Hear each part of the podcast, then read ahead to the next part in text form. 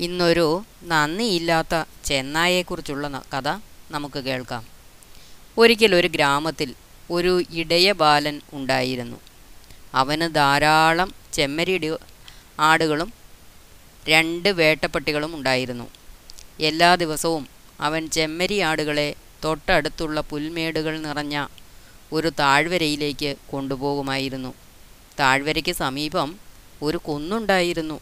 അതിനപ്പുറം മൈലുകളോളം കാട് വ്യാപിച്ചു കിടന്നിരുന്നു. ഒരു ദിവസം കുന്നിന് സമീപം ആ ബാലൻ ചെമ്മരിയാടുകളെ മേയിച്ചുകൊണ്ട് നിൽക്കുമ്പോൾ ഒരു ചെന്നായുടെ കുട്ടി വഴിതെറ്റി കാടിന് പുറത്തു വന്ന് മാതാപിതാക്കളെ നഷ്ടപ്പെട്ടത് കാരണം ഉറക്കെ കരയുന്നത് കണ്ടു. ബാലന് ആ ചെറിയ ചെന്നായ്ക്കുട്ടിയോട് ദയ തോന്നി. മേയൽ കഴിഞ്ഞപ്പോൾ അവൻ അതിനെയും വീട്ടിലേക്ക് കൊണ്ടുപോന്നു. അവൻ അതിനെ വേട്ടനായ്ക്കൾക്കൊപ്പം വളർത്തി. വളരെ വേഗം തന്നെ വേട്ടനായ്ക്കളും ചെന്നായും അടുത്ത ചെങ്ങാതിമാരായി. ഇടയ ബാലൻ ചെമ്മരി ആടുകളോടൊപ്പം ചിലപ്പോൾ പുൽമേടുകളിലേക്ക് പോകുമായിരുന്നില്ല.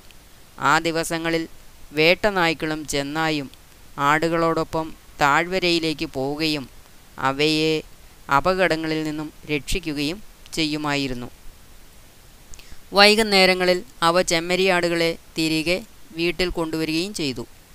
ഒരു ദിവസം ഇടയ ബാലൻ വീട്ടിൽ നിന്നും വളരെ അകലെയായിരുന്നപ്പോൾ വേട്ടനായ്ക്കളും ചെന്നായും ചേർന്ന് ചെമ്മരിയാടുകളെ കുന്നിലേക്ക് കൊണ്ടുപോയി. പെട്ടെന്ന് മറ്റൊരു ചെന്നായ അതുവഴി വന്ന് ഒരു ചെമ്മരിയാടിനെ പിടികൂടി. വേട്ടനായ്ക്കൾ ഇത് കണ്ടില്ല. എന്നാൽ ചെന്നായ ഇതെല്ലാം കണ്ടു. അത് മറ്റേ ചെന്നായിയെ കാടിനുള്ളിലേക്ക് പിന്തുടർന്നു. കാട്ടിൽ ഒരിടത്ത് വെച്ച് കാട്ടു ചെന്നായ മാംസം ഭക്ഷിക്കുവാൻ തുടങ്ങി. ബാലന്റെ ചെന്നായിയും അതിൽ പങ്കുചേർന്നു. മാംസം വളരെ സ്വാദിഷ്ടമായിരിക്കുന്നതായി അത് കാണുകയും കൂടുതൽ ലഭിച്ചാൽ കൊള്ളാമെന്ന് ആഗ്രഹിക്കുകയും ചെയ്തു. തിരികെ വീട്ടിലൊരു ചെമ്മരിയാട് നഷ്ടപ്പെട്ടിരിക്കുന്നതായി ആ ബാലൻ കണ്ടു. അവൻ വേട്ടനായ്ക്കളോടും ചെന്നായിയോടും അതിനെപ്പറ്റി ചോദിച്ചപ്പോൾ അവർ ഒന്നും അറിഞ്ഞില്ല എന്ന് പറഞ്ഞു. അടുത്ത ദിവസം ചെമ്മരിയാടുകൾ മേഞ്ഞുകൊണ്ടിരിക്കുമ്പോൾ ചെന്നായ വേട്ടനായ്ക്കളോട് പറഞ്ഞു ചങ്ങാതിമാരെ ചെമ്മരിയാടിന്റെ മാംസം വളരെ രുചികരമാണ്.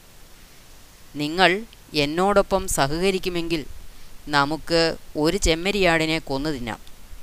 വളരെ പ്രേരിപ്പിച്ചതിന് ശേഷം വേട്ടനായ്ക്കൾ അത് സമ്മതിക്കുകയും അവർ ഒരു ആടിനെ കൊന്ന് രുചിക്കുകയും ചെയ്തു.